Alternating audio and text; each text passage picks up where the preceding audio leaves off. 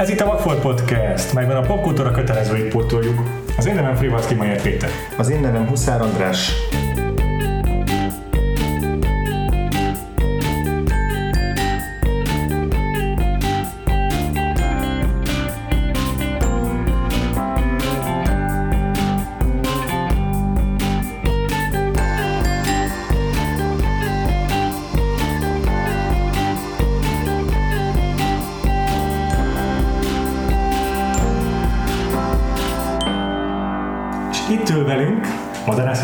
Sziasztok!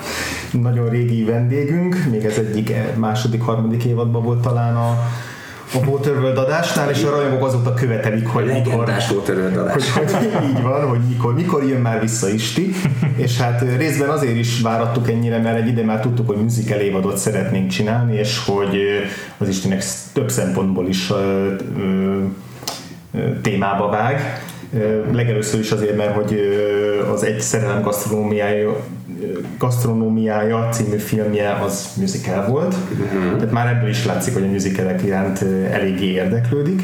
És az a film, amihez pedig meghívtuk, az pedig nem más, mint a West Side Story, az egyik leghíresebb musical, ami valaha készült, és elég sokat ugrottunk időben az előző adásunk filmjéhez, a Bandwagonhoz képest, az 50-es évek közepéről ezek Ja, 8 évet ugrottunk konkrétan. Azt a- Igen.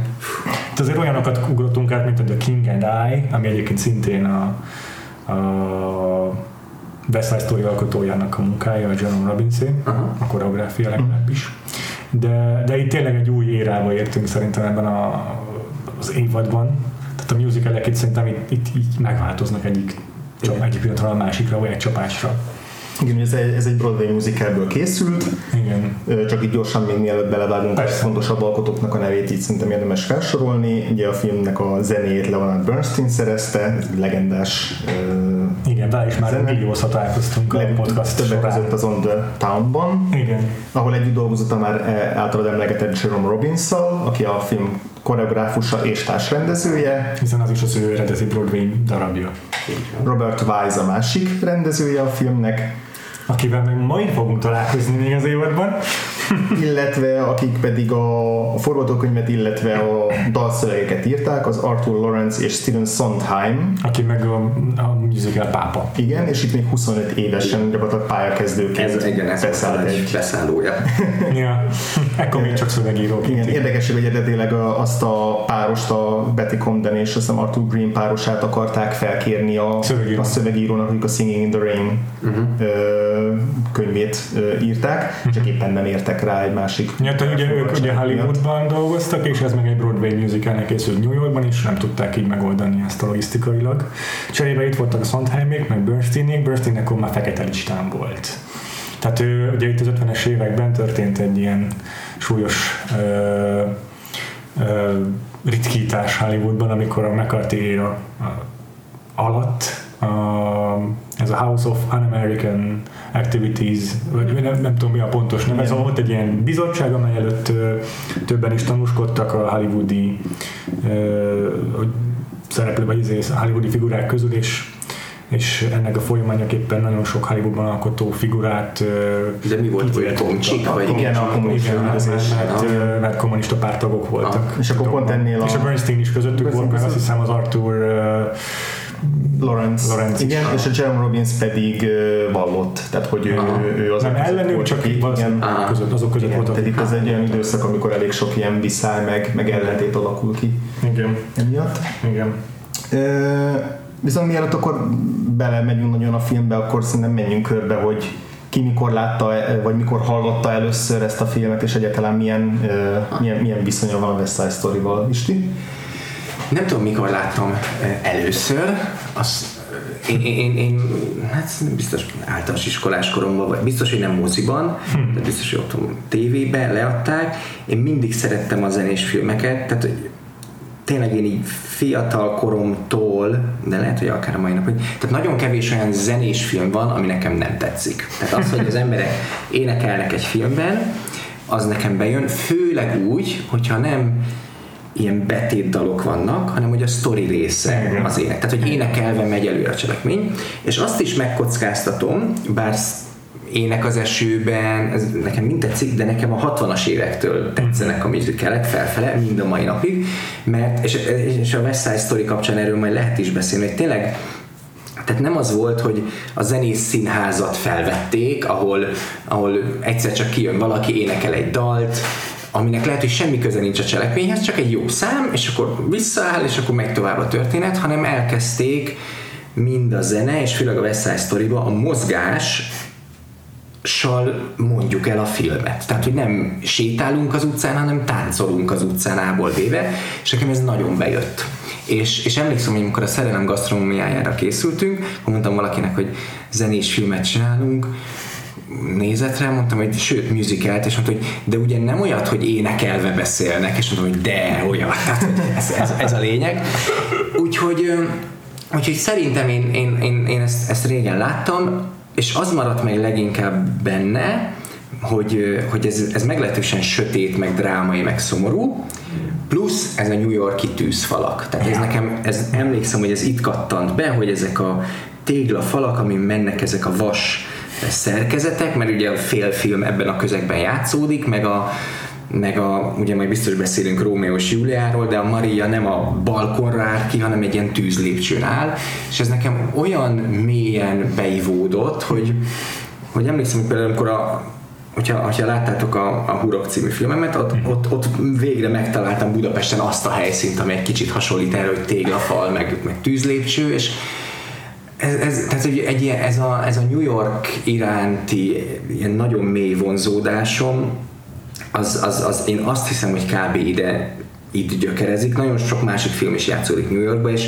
mai napig azt gondolom, hogy tehát New Yorkban az a jó, hogy az egy, az egy ilyen filmes város, tehát hm. minden sztorit New Yorkban el lehet játszani, és amikor én életem először voltam New Yorkban, akkor így nem, nem tudtam hova nézni, mindenhonnan csak így a, így a mozi csorgott le, úgyhogy ez nekem nagyon bekattant, meg volt egy-két dal, ami nem is egy-kettő, hanem annál több, ami nagyon megragadt, és aztán én tanultam zenét gyerekkoromban, és nagy szívfájdalmam volt, hogy nem, nem zongoráztam, vagy gitároztam, furujáztam, meg fúvaláztam, és ez mennyire béna.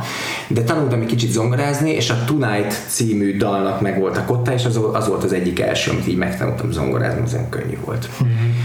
Hát nekem ez. Nagyon jó. Péter?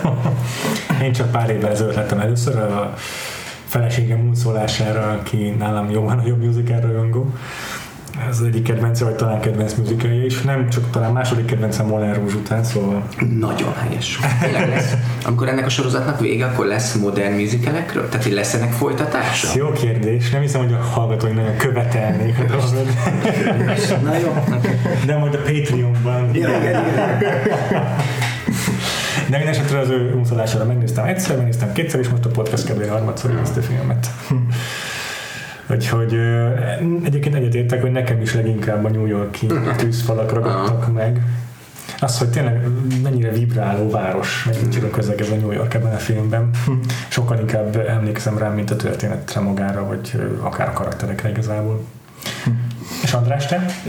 Én sem hiszem, mikor láttam először, de biztos, hogy én is nagyon kicsi voltam és, és azután nem néztem sokszor újra, sőt lehet, hogy egyszer se. Tehát, hogy na, az biztos, hogy nagyon régóta nem láttam már, viszont most, hogy amikor újra néztem, így minden egyes dalnál egyrészt megrögtünk, hogy ja, hogy ezerből van, igen, igen. nem emlékeztem el, viszont tehát 90%-át fejből tudtam, amint, amint elindult. Tehát, hogy nagyon mélyen be, belém ivódott, és emlékszem, hogy volt egy, előttem van egy bakelit lemezborító, amin a José Carreras van rajta, igen. és hogy volt egy ilyen, egy ilyen operás verziója igen. ennek a, a, az egész musicalnek, amit a Bernstein maga vezényelt, és az meg volt ott, és szerintem azt rettenetesen sokat hallgathattuk otthon, mert ez így nagyon, nagyon most így elő, előkerestem a neten, és megláttam a borítót, akkor így rögtön visszajött, hogy igen, ez így, ez így nagyon hozzám tartozik. Úgyhogy, úgyhogy annak ellenére, hogy nem láttam sokszor, az egyik korábbi adásban így kérdezgetted, hogy így melyik a kedvenc musicalem, és akkor így bizonytalanul ezt válaszoltam, Aha. és most nagyon magabiztos, hogy nem ezt válaszolni, hogy ez... Akkor helyben vagyunk. Hogy, hogy te, te, te megveszekedett, megveszekedetten rajongok ezért a filmért. Tehát így akkora élmény volt most is végignézni. Az első másodperc olyan hihetetlen energiával húz be, hmm. a, a, az Isti által emlegetett a, a galeri sétál az utcán és csettinget, yeah, és, és egyszer csak elkezd az egyik, egyikük így csusszan egy egyet, és aztán a többiek is betársulnak, és mellé a Bernsteinnek a zenét, tehát egyszerűen annyira életteli az egész. hogy, hogy emiatt még a, azokat a hibáit is el tudom nézni, amikkel tisztában vagyok, de, de, de egyszerűen annyi minden van mellette, ami meg szenzációs, hogy így, így nem, nem zavar. Ja, egyetértek teljesen. Én szerintem teljesen egyetértek azzal is, amit mondtál, hogy ez a 60-as évektől kiforrott musical műfaj, ahol már a zene és a, a tánc is konkrétan a történetmesélés része, az itt, itt maximálisan minden dalban benne van, minden egyes képkockán. És egyébként én ezt azóta, vagy nem, nem, nem, ez nem igaz, hogy azóta is ilyen, mert sok helyen benne van, de amikor én elmegyek egy zenés filmet nézni, az nekem mindig csalódás, attól persze még lehet jó, és a, és a legtöbb musical ma már ilyen, hogy eleve olyan a témája, hogy mondjuk egy zenekarról szól, vagy egy, egy ilyen tudod, énekverseny, uh-huh. és akkor azért vannak benne zenék, mert kiáll valaki a színpadra és énekel egyet, és nem pedig az, hogy két ember összeveszik, és elkezdenek énekelni, vagy mint ebbe a West hogy elkezdenek verekedni, és az igazából az egy tánc. És ez engem, ez engem teljesen lenyűgöz, és az, olvastam egy, egy interjút a, a, a rendezővel, és ő mondta, hogy ugye az első jelent az, hogy ott a, azon a kosárlabda pályán ott elkezdenek chattingetni, és mennek, és akkor szembe találkoznak a, a, a, a, a Bernardóval, és ott ezt úgy csinálták meg, hogy ez három perc alatt kiderül, hogy ez milyen film lesz, és akinek nem tetszik, az, az, az menjen innen. És akkor a, a, a, azt hiszem a Jerome Robbins mondta, hogy beült egy moziba megnézni, és akkor ült mellette egy manusz, és egy perc után elkezdett sóhajtozni, és az ötödik percben kiment. Mm. És ott, hogy ő ezt teljesen ért, hogy ugye ez a 60-as években volt, hogy, hogy szerintem ment hazafele a munkából az ember, fáradt volt, gondolta, beül a moziba, néz egy műzikát, és akkor azt látja, hogy itt itt ilyen utcakölkök, mert majd erről is fogunk beszélni, hogy maga a témaválasztás, hogy eddig, eddig ilyen szép dolgokról volt szó műzikában, és egyszer csak koszos bevándorlókat látsz, meg utcakölköket, üldözi a rendőr, hogy ez mi a franc, és akkor ez de ettől jó, szerintem ettől jó ez a dolog. Igen. Igen. Ebben a filmben egy nagyon-nagyon sok elképesztő újdonság van ahhoz képest, amit az hmm. évadunkban eddig is láttunk. Hmm. Például ez, amit mondasz, hogy... Ez a game changer. Igen, igen, hogy, hogy ahelyett, hogy hogy mondjuk Hollywoodon belül játszolna, vagy, vagy táncosokról szólna, vagy valamilyen békebeli családot ábrázolna, mint több eddigi filmnek a témái, ahol ilyen jukebox musical jelleggel ilyen régi dolgokat emelgettek, és akkor slágereket énekelnek. Eljött itt szervesen ehhez íródott a zene, meg a dalszöveg, meg minden. Uh-huh. Másrészt valóban komolyabb témákkal foglalkoztak, a bevándorlástól a generációs ellentéteken át nagyvárosi életig sokkal cselekményesebb, mint bármelyik eddigi ja, filmünk. Ott igen, mindig az, hogy volt valamilyen mondva csinált ürügynek egy cselekmény, itt meg, itt meg átéljük a szereplőkkel a hmm. drámáikat, és izgulunk értük, és megvan a tragikum a végén. Uh-huh. Uh, illetve, hogy, hogy nem, nem nem egy sztárra épül az egész. Tehát, hogy nem az, hogy van egy, vagy maximum két, esetleg három. Nagyon tehetséges, nagy, nagy, énekes per táncos. és akkor ők, arról ja. szól a film, hogy ők szólozzanak, és ja. hogy köréjük épüljön, az ő tehetségük köré épüljön a film, ja. hanem itt van egy baromi népes társulat, akik mindannyian szuper jó táncosok, uh-huh mindannyian tudnak valamennyire énekelni, kivéve a... Kivéve, akit leszinkronizáltak, aki majdnem mindenki. igen. De tudja, igazából mindenkit le. Mindenkit szinkronizál, kivéve a... George Shakiris. Igen, de, de, azért, de neki viszont nem volt nagy dala. Igen. Tehát, hogy... igen. Viszont a nagy részüket a Broadway-ről plantálták át, mind nagyon tehetséges táncosok, csak így a legtöbbük pont más karaktert játszott, mint eredetileg a, a, a musicalben, de hogy, de hogy nincs egy ilyen legendás alak köztük. Igen igen. Hanem, hanem sok nagyon tehetséges, egyenrangú, kvázi egyenrangú tánc és ének tehetség. Egyébként szerintem ez azt is jelenti, azt is, azt is illusztrálja, hogy itt a, tehát a szereposztás, hogy ennyire felcserélhető volt a Broadway darabnak a, az, a színészeit így más szerepekre tudták behelyezni, ez azt is jelenti számomra, hogy ez tényleg egy egy ilyen egységes vízió, amit, amit itt sikerült vászonra vinni a Jerome Robbinsnak a, az elképzelését, és, és sokkal fontosabb volt az egység, az, hogy a, a Jets nevű csapat, meg a Sharks nevű banda, azok, azoknak a dinamikája működjön, meg a történetet hogyan meséljük el, és tényleg nem egyes sztárokon volt a hangsúly, hanem, hanem itt, itt a koreográfia lényeg, meg, meg, meg a, a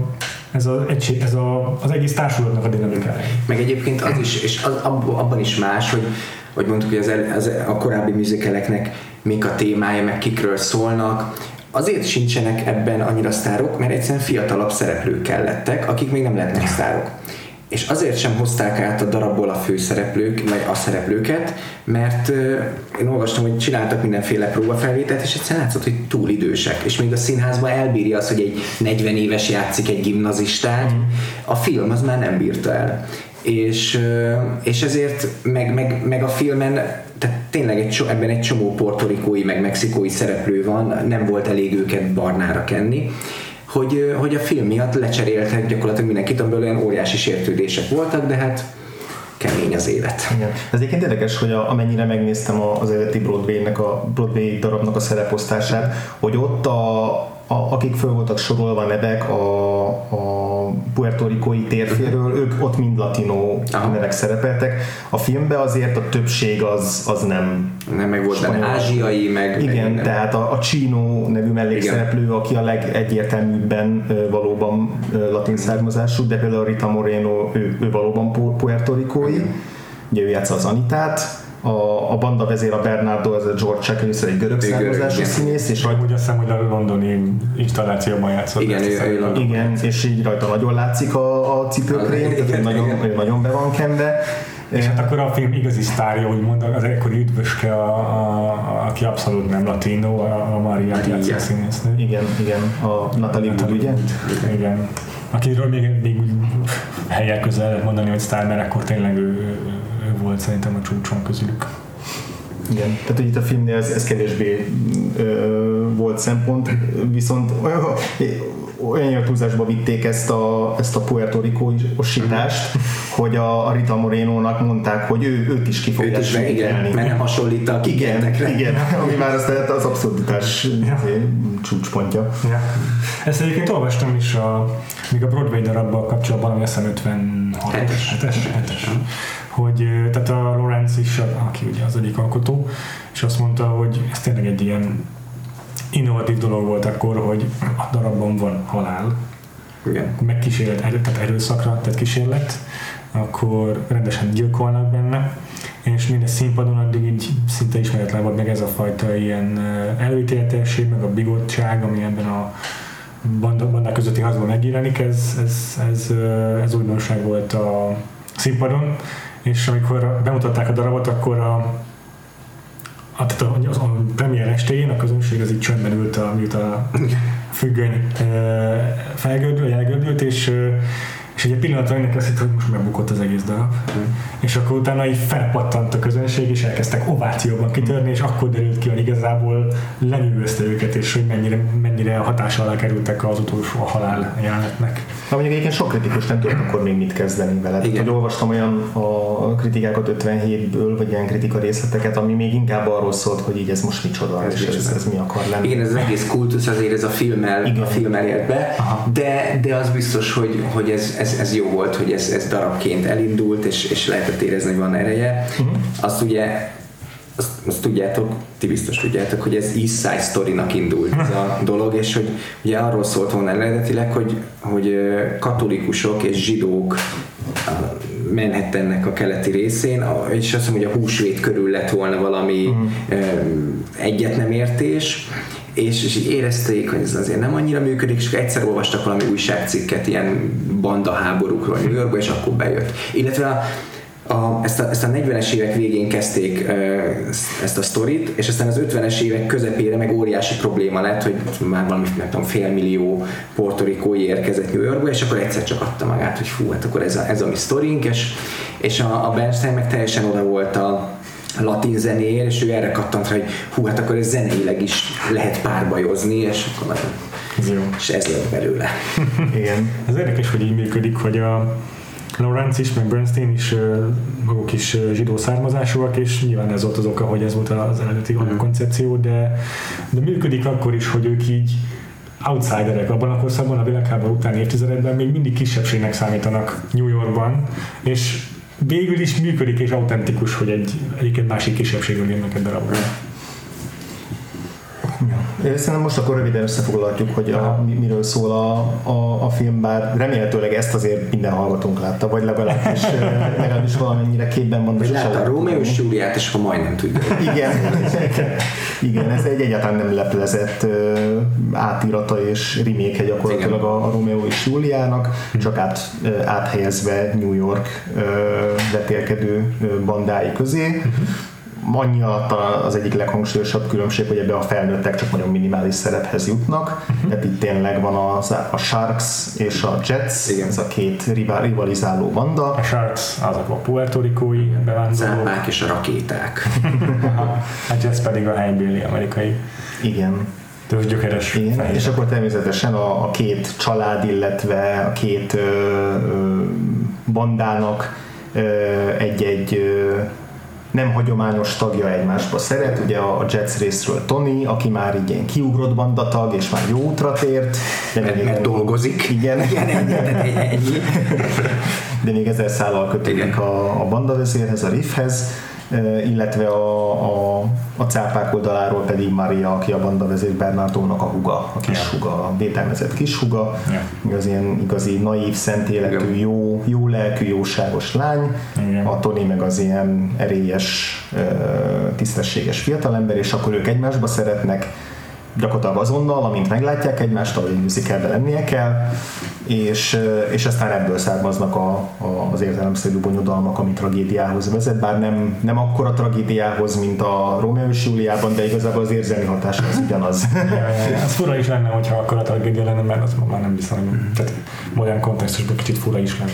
Igen, de azért abból a szempontból mégis iszonyatosan sok, hogy ott is ugye a hogy jön a és Júlia, vagy a Merkúciót szúrják le, vagy Merkúció szúrja le a Tibáldot?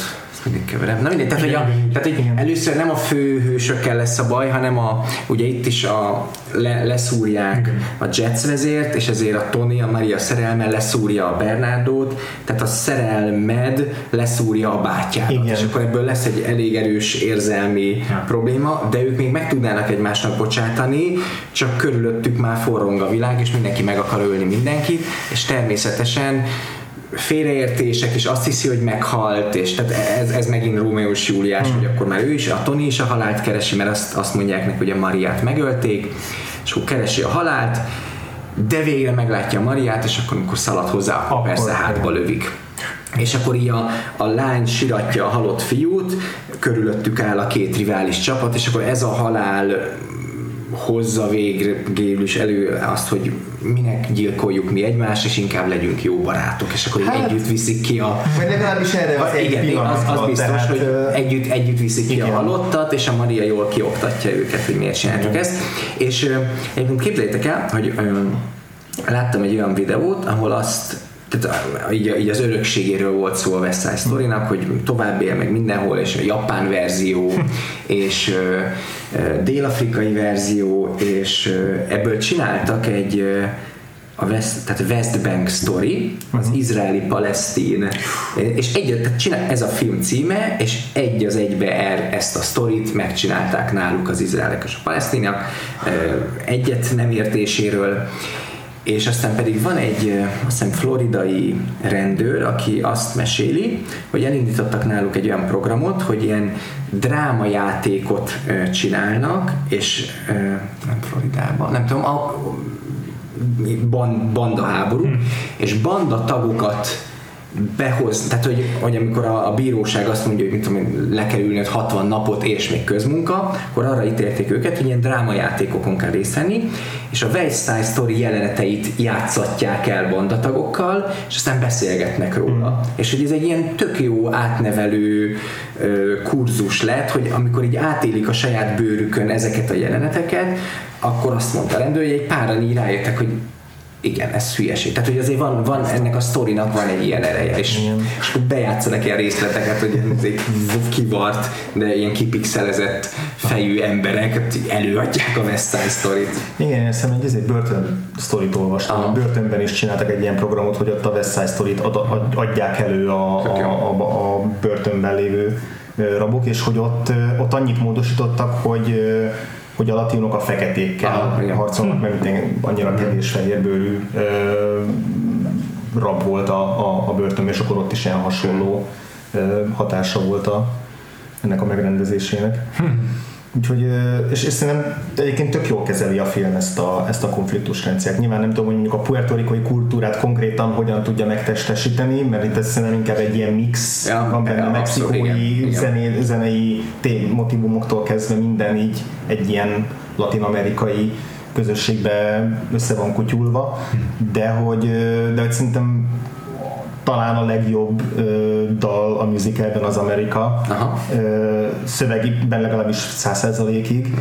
azt szerintem iszonyatosan jól és frappánsan és viccesen és élesen ö, ütközteti azokat a nézőpontokat, amik egy ilyen bevándorló közösségen belül ellentétek. Tehát az, hogy valaki még inkább az otthoni ö, berendezkedést sírja vissza, vagy a, a, a mellett áll, ö, foglalállást, és a a, a hátrányait mutatja be az amerikai álomnak, az, hogy mondjuk 12-en zsúfolódnak egy szobába, meg hogy mennyire nehéz egyről a kettőre jutni, míg a másik oldal, és az a női oldal, ők pedig azt emelik ki, hogy egyébként mennyi lehetőség van, és félig gunyoros mind a kettő, és nagyon jól, nagyon viccesen játszanak így egymással ez, és tök ilyen, nagyon szép kerekképet mutat. Igen. Egyébként az a, azért érdekes, az, mert általában az Amerika című dalt emelik a legtöbben, ez az egyetlen pozitív dal, meg vidám dal, mert ez, ez tényleg egy ilyen, tehát ebben szomorú dalok vannak, meg, meg, meg, meg lírai dalok, és az Amerika ez pedig így tele van élettel és, és pörög, és, és van, vannak még benne e, vidámabb számok, de azok nem dalok, tehát Igen. akkor van ez a tánc, vers, párbaj, vagy nem is tudom minek nevezzem, az is, és aztán ott találkoznak a szerelmesek. Szerintem egyébként hasonlóan beszédes dal a szintén humoros uh, Officer Crop Key-nak szóló Igen. dal, amiben meg a, a James Bond a tagjai magyarázzák el a rendőrnek, hogy hogy uh, miért, igazából miért bűnözők. Igen.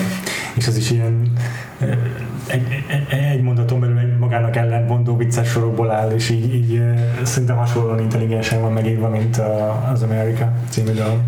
Olvastam, hogy a, a, a dalszövegíró mondta, hogy az volt az álma, hogy ez lesz az első musical, mert benne lesz a fuck szó, ja. és ezt akart, hogy úgy van vége a dalnak, hogy officer crap fuck you, de aztán az lett belőle crap you, mert Igen. nem engedték. De egyébként érdekes, hogy azt, azt, azt írták, hogy nem azért nem lehetett benne, mert hogy ez nem, nem lehet, hanem hogyha így rákerül a CD-re, hát vagy a lemezre, akkor az amerikai posta nem szállította volna ki a lemezt, valamit, tehát teljesen áttételesen lejött az, hogy ezt nem lehet. Én vissza is tekertem, amikor hallgattam, azt, azt mondták, hogy fuck you, és akkor visszamentem, nem. Igen. Érdekes igen a nyelvezet ennek a filmnek, hogy kitaláltak egy ilyen teljesen egyéni nem létező szlenget, Igen. Amit, amit azért találtak ki, az volt az érvelés, hogy, hogy ne avuljon el majd a film. Aha hogy azért nem a, érezték, hogy ha akkori konkrét szlenget alkalmaznának, akkor az 10-15-20 év múlva már, már, már ilyen avittas lesz. De szerintem így is tök avittas. Így is. Nagyon rokonszenves, meg szórakoztató nyelvezet, de így is egy teljesen teljesen más érából származóak a szövegek, és tényleg nem tudom, hogy titeket ez bármilyen fokig zavart-e, hogy, vagy volt-e ilyen diszonancia, hogy itt vannak ezek a ezek a kemény bandák, és hogy valójában meg így, amit látunk, meg ahogy beszélnek, az meg egy ilyen nagyon ilyen bájos ja. Hát borzalmasan, ugye nagyon szimpadias az egész, tehát amikor van az első verekedés, akkor tehát nem verekszenek, igen, hanem táncolnak, ilyen bakugrásban átugorják egymást, és akkor, tehát hogy ettől mi elszoktunk, így, így nézve ez egy borzasztóan naív történet, és, és tényleg amikor üldözik egymást, akkor így akkor így egymáshoz szaladnak, aztán visszaszaladnak, tényleg mintha a színpadról áttették volna a filmre, de mégis van energiája, csak azért, hogy az egész az, az, az egy ilyen nagyon elemelt, meg stilizált, meg, bájos. Én, én, én, szeretem, én szeretem az ilyet.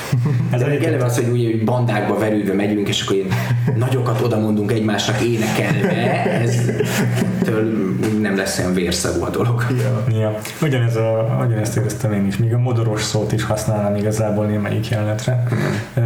De ez, ez tényleg olyan, hogy meg kell szokni, vagy fel felül kell emelkedni ezen, mert egyébként meg történelmesélés szintjén szuperul tud működni ez. Igen. Ráadásul a film második felére, a, a nagy rumble, a nagy Igen. harcra, és főleg utána, addigra tényleg megjelenik valamiféle veszélyérzet. Igen.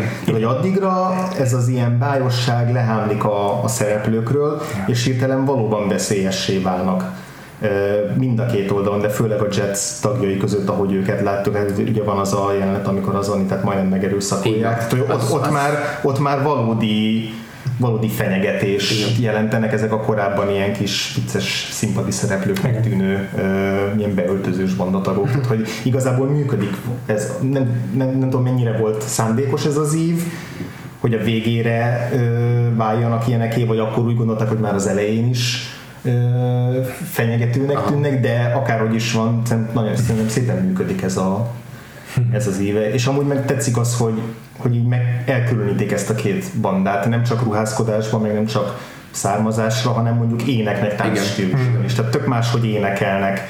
A, a Jets az ilyen, inkább ezt az ilyen fehér swinges ö, éneket és táncot mutatja be, és értelmszerűen a Puerto Rico-nak a latinos, latinosakat, és ez például pont annél a táncversenynél tök jó Igen. kijön, hogy ugyanarra a mambo Zené- zenére tök más, hogy akrobatizálnak meg, meg táncolnak. és aztán egyszer csak a két oldalt meglátja egymásra Tony meg a Maria, és minden így elhomályosul körülöttük, és akkor csak nézik.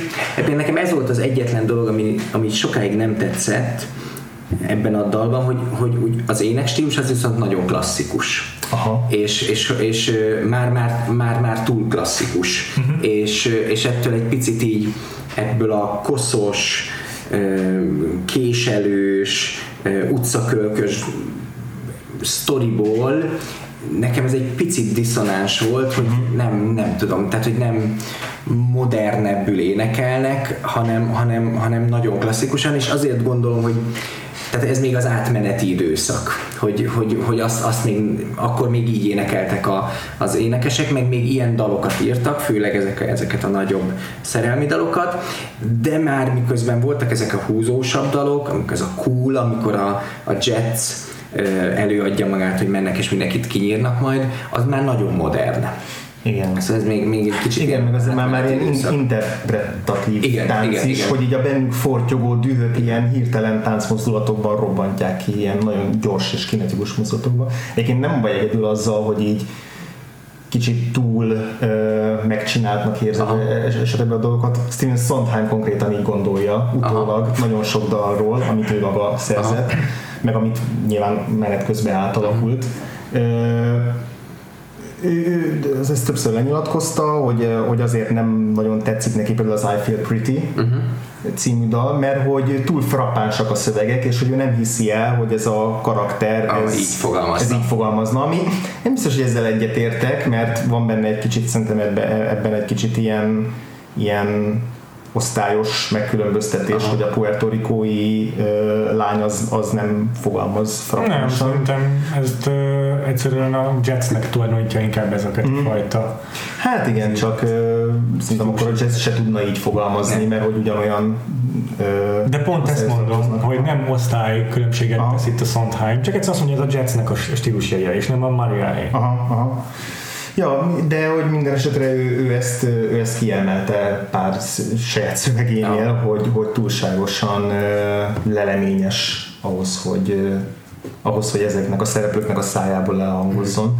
Ne. De nekem egyébként, és, és, és ezt a pont a, igen, az I Feel Pretty-nél, meg az Amerikánál Igen. említi, amik szerintem piszok jó szöveg, Igen. piszok jó dolog. És, és ezek jó dolgok. Én, én pont a, a, a Tonight-nál, meg a Mariánál érzem Aha. azt, a- de ez, nem, ez, ez maga az ének stílus, hogy, hogy a zene az nagyon modern és nagyon húz, és erre egy ilyen klasszikus Ja, képzettségű énekes ö, énekel rá, az úgy egy picit előhozza azt, amilyen egyébként az egész film, csak nem annyira feltűnő, például az első jelenetek, azok, azokat még az utcán forgatták, üldözik egymást, és ott el vannak, de utána szinte az egész műteremben van, és ezek a tűz, tűzlépcsős, tűzfalak, meg minden, és így érzed is rajta, hogy ha megnézed, hogy vannak ezek a házak, de a háttérben az, az, az festő van, és, és ez, ennek az egésznek van egy ilyen nagyon idealizált, miközben koszos, meg ilyen megcsinált. Tehát Látszik, hogy műterem. Egyébként nekem az a kedvencem, amikor a tetőn vannak a jelentek, akkor látod, hogy a tetőn a, a padló az ilyen táncparket. Tehát, hogy az azért van lerakva, hogy azért lehessen táncolni. és így látod, hogy így, e, e, tehát az, a, az, a, az az anyag, ami jól lehet táncolni. Mert egyébként azt olvastam is, hogy a, azokat a jelenteket, amiket viszont kivették az utcán föl, rengeteg sérülése volt a táncosoknak, mert nem szoktak hozzá, hogy aszfalton, meg betonon táncoljanak, meg utcaköven. És hatalmas ugrások Így, így van, és aztán amikor bementek a műterembe, akkor természetesen azt úgy építették meg, hogy az ő lábuknak, meg a bokájuknak kedvezzen, de ez látszik, Viszont nem lenne annyira feltűnő, de amikor elkezdenek kicsit ilyen klasszikusabban énekelni, akkor, akkor nekem mindig feltűnő, hogy ez valamire akkor érzem, hogy ez műteremben van, de nem baj, így, így jó. Ja, amúgy a, az aszfalt mellett a Cem Robbins is felelt a sérülésekért, vagy tehetőségekért. Mert ez egy őrült volt. Mert ugye igen, ez, már emlegettünk azért korábban is, hogy Gene Kellyről is, hogy azért ő is így kisajtolta a, a magából és mindenki másból is a, a legnagyobb erőfeszítéseket, és hogy a minden el, elmondása szerint. Tehát mindenki két dolgot mond a, a Jeremy Robinson, hogy egy zseni, meg hogy egy zsarnok diktátor, volt. Aminek ugye az lett az ára, hogy ő ennek a filmnek társrendezője, mert hogy csak úgy vállalta el a darab után a filmet, ha ő rendezheti, de az nem bíztak benne annyira, hogy meg tud rendezni egy filmet, és azért mellé raktak egy rutinos rendezőt, mm. és ugye a Jerome Robbins-ot kirúgták a film felénél, és ott maradt a kreditje, meg megkapta aztán ő is az Oscar-t érte, mert ugye ezt, ezt nem tudom, hogy mondtuk, hogy 10 oszkárt nyert ez a film, ami, ami azért nem semmi, és az egyik az, hogy ők ketten rendezők, és azt is olvastam, hogy ez az egyetlen film az Ethan és Cohenék előtt, tehát hogy összesen kétszer kaptak társrendezők uh, Oscar 2007-ben a Cohenék a Nem védnek való vidékért, meg ők itt, de hogy ezt a fickót ugye eltávolították a filmből a felénél, mert az volt, hogy a a Vice csinálta a drámai jeleneteket, a Robbins pedig a táncos jeleneteket, és a Robbins egyszerűen nem haladt, és mindent egymilliószor felvett, és négy, négy szám után kirúgták, de ezt azért tették meg, mert addigra már minden le volt koreográfálva, be volt próbálva, és akkor azt mondták, hogy akkor most Illetve, már tudom, akkor voltak az ő segédei, akiket viszont nem rúgtak ki, és akkor Igen. segítettek.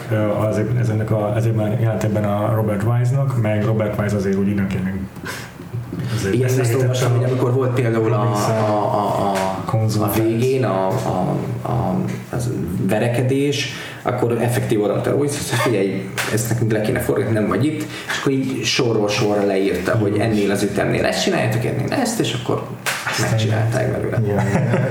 A, a prológus, tehát a, a, a nyitó, a, nyitó, a Jetsnek a nyitó jelenet sorát, azt így valami két hónapig próbálták előtte. Aha de úgy, hogy így New Yorktól Los Angelesig egy rakás helyszínt így bejártak, akkor most próbáljuk ki egy ilyen jellegű helyen. Most nézzük meg egy ilyen jelleg, olyan jellegű helyen, és hogy mire eljutottak, hogy elkezdjék egyáltalán forgatni, addigra már szerintem rég túl voltak azon a kereten, amit erre a jelenetre szántak volna. De, de jó lett. De, de, de szenzációs. Ma már ilyen nincs. Igen. Egyébként érdekes, hogy ez a az ilyen meghízó budget, meg elhúzódó forgatás így ma az ilyen motőr akciórendezőkre igaz. Okay. És például Michael Bay-nek pont ez a kedvenc filmje, ami szerintem sokat elárul róla is. Hm. Ami még itt eszembe jutott, hogy Robert Wise, meg a Jerome Robinson szemben az a rendező, akit mindenki úgy, aki mindenki úgy emlékszik vissza, hogy milyen gyöngéd és udvarias mm. gentleman. És és ez a páros mennyire más, mint mondjuk a Stanley Donen Gene Kelly páros volt, és azért a Robert uh, Jerome Robbins meg sokat köszönhet uh, Stanley Donennek, mert segített neki az előző filmek koreografásában, ami a King and Eye, ami szintén az ő darabja volt, amiben ő csak koreográfusként, de szintén részt vett. Mm. És akkor ott így a, meghívták a, kicsit segíteni a Stanley Donent, és tőle leste el igazából az első ilyen rendezői fogásokat akkor a Jerome Robbins. Illetve... És ő is egy azért ő, ő volt a, tehát a Gene Kelly Stanley Donen párosban még talán ő volt a kevésbé diktatórikus, mm-hmm. hogy milyen fura. Igen, a, és ugye Jerome Robbins Leonard Bernstein is már elég régóta dolgoztak együtt, mire a West Side Story-t megírták közösen, és hogy ott is volt egy ilyen dinamika, hogy a Jerome Robbins a, az ilyen nagyon határozott, nagyon diktatórikus helyenként, nagyon követelőző, és a Bernstein meg aki inkább ilyen vagy rugalmas, vagy inkább így így bármilyen konfliktusnál inkább így elvonul addig, amíg le, lenyugodnak a kedélyek, és hogy volt egy ilyen húzavona köztük mindig a, a, a Az egész film konfliktusokkal van tele, mert közben meg ugye a szöveget Steven Sondheim írta, 25 éves forrófejű suhancként, és meg pont nagyon zavarta, hogy nem írhatja a zenét, és az is zavarta, hogy folyton bele akarnak pofázni a dalszövegeibe. Hát ez nehéz folyamat. Igen, és hogy aztán ebből egy olyan film készül, ami ennyire egybe van, és ami nem azt érzed, hogy öt különböző nagyon erős egyéniség húzza szét teljesen különböző irányokat. Tehát, hogy mégis az, az irány az mindenki ugyanaz volt, csak mindenki más területeket követelt.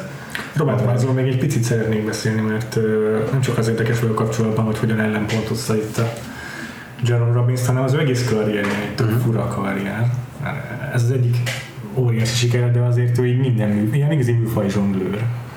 Volt például a híres filmje a Day, the, the, the Day the Earth Stood Still, akkor ő rendezte azt az első Star Trek filmet, Tényleg. Akkor horrorban is nagyon sokat alkotott, mert volt ez a, van ez a The Haunting of Hill House sorozat, meg könyv, és annak egy el, első filmadaptációját, azt ő készítette el ezután tíz évvel. Az a The Haunting, ugye? The Haunting. Nagyon híres. Meg még egyéb horrorban is működött, nem hiszem már a címekre, de de egy ilyen mind, mindig a műfajhoz alkalmazkodó típusú rendező. Mm. És uh, akkoriban úgy is könyvelték el, hogy ez a klasszikus ilyen journeyman, egy ilyen ezért, uh, iparos rendező, és így ma, ma vannak olyan rendezők, mint a Scorsese, akik meg úgy gondolnak rá, hogy hát ő akkor is művészetet tett mindenbe. Aha. Most te is rendeztél már musicalet is, meg ilyen skifivel kacérkodó filmet Én is iparos vagyok. De igyekszem művészetet beletenni. Mit gondolsz a Robert Fájzóról?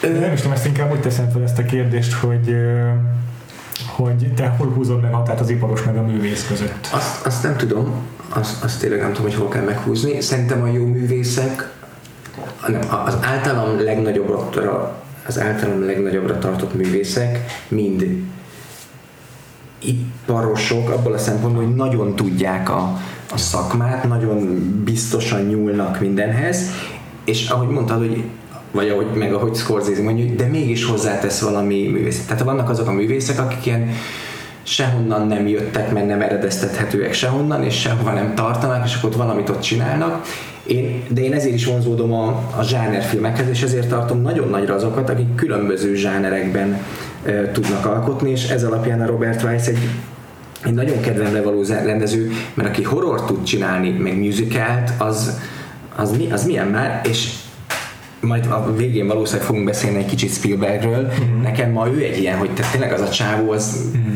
Az már gyakorlatilag mindent csinált, mm-hmm. mert, mert, mert ha a párbaj az western, és most meg tényleg végre megcsinálja a musicalét, és azt kell, hogy mondjam, hogy nagyon kevés filmet várok annyira, mint ennek a, a remake és nem tudom, hogy jó lesz-e, de, de én, én óriási Spielberg mániás vagyok, és szerintem amiben Spielberg jó, nagyon sok mindenben jó, de amiben az én kedvencem, ahogy mesél, azt az Isten is musicalre teremtette, hogy mert sokszor mondják, hogy most már ez kicsit már kezd azért érzelmes lenni, meg nyálas, meg ne, de tessék, csinálj musical, viszont pont egy olyan musical csinál, ami közben sötét, és kirobbanó, és koreográf, és ugye Spielberg az egyik, amiben a legjobb az, hogy hogy mozgatja az emberek, a színészeket a kamera előtt, meg közben a, a kamerát, tehát tényleg és ezt minden filmrendező majd mondja, hogy senki nem tud annyira, hogy ezt hívják stagingnek, tehát hogy annyira felrakni mm. színészt és közben kamerát mozgat, mint Spielberg. És, és nagyon sok iskola van erre, Soderberg a nagy mániája annak, hogy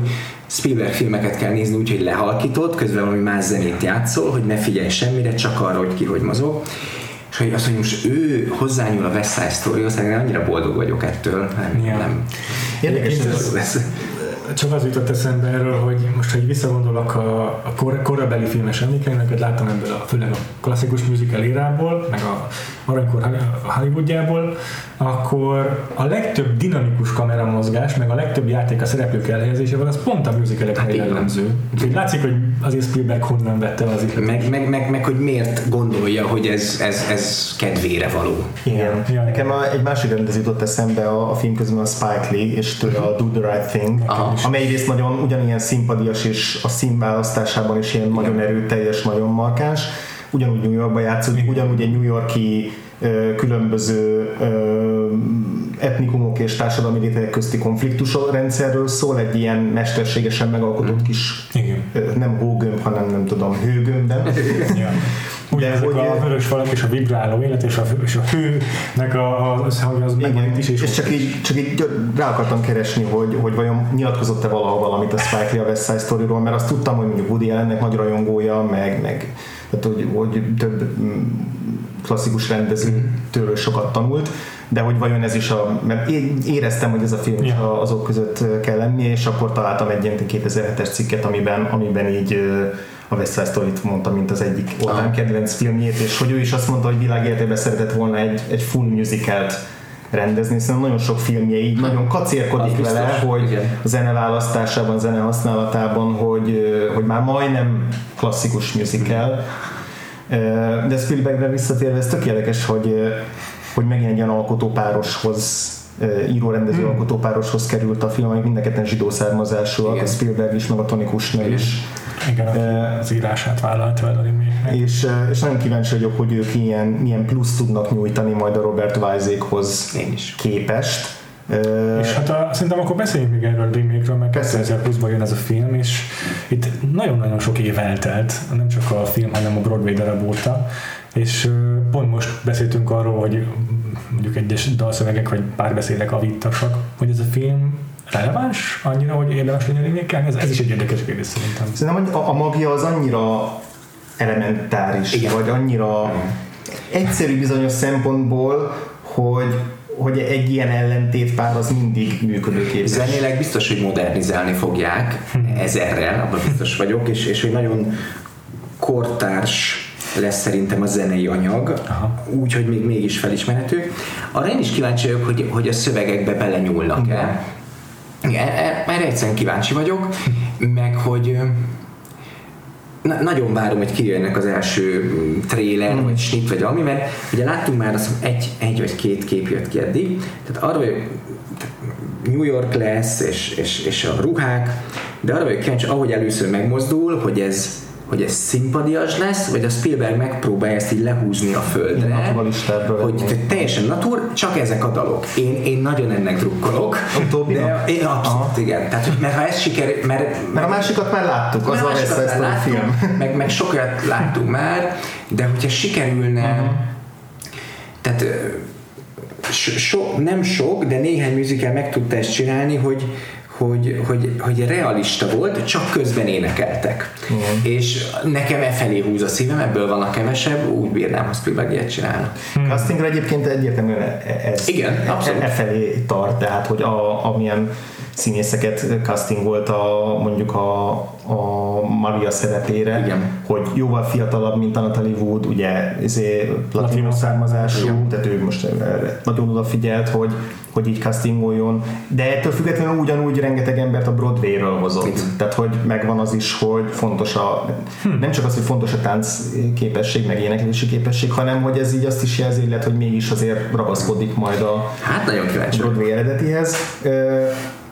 Most, ahogy így olvasgattam a, a, a film kapcsán, velem egy érdekes információ, hogy idén van először két helyen is, Manchesterben meg a Broadway-en olyan új West Side Story színpadi adaptáció, ahol bármit változtattak a koreográfián. Ah. Ami azért nagyon durva, mert Aha. több mint 50 év, rengetegszer játszották rengeteg országban, és legalábbis a, ezek szerint a cikkek szerint most először mernek markánsan hozzányúlni a Jerome Robbins koreográfiájához. Az egyik ilyen új koreográfiának a, a koreográfusa, ő például elmondta, hogy amikor megkapta a szövegkönyvet, akkor kapott mellé egy ugyanolyan vastag ö, kötetet, amiben benne volt, így le volt rajzolva, meg diagramozva, hogy melyik tánckoreográfia Robbins szerint hogyan nézzen ki.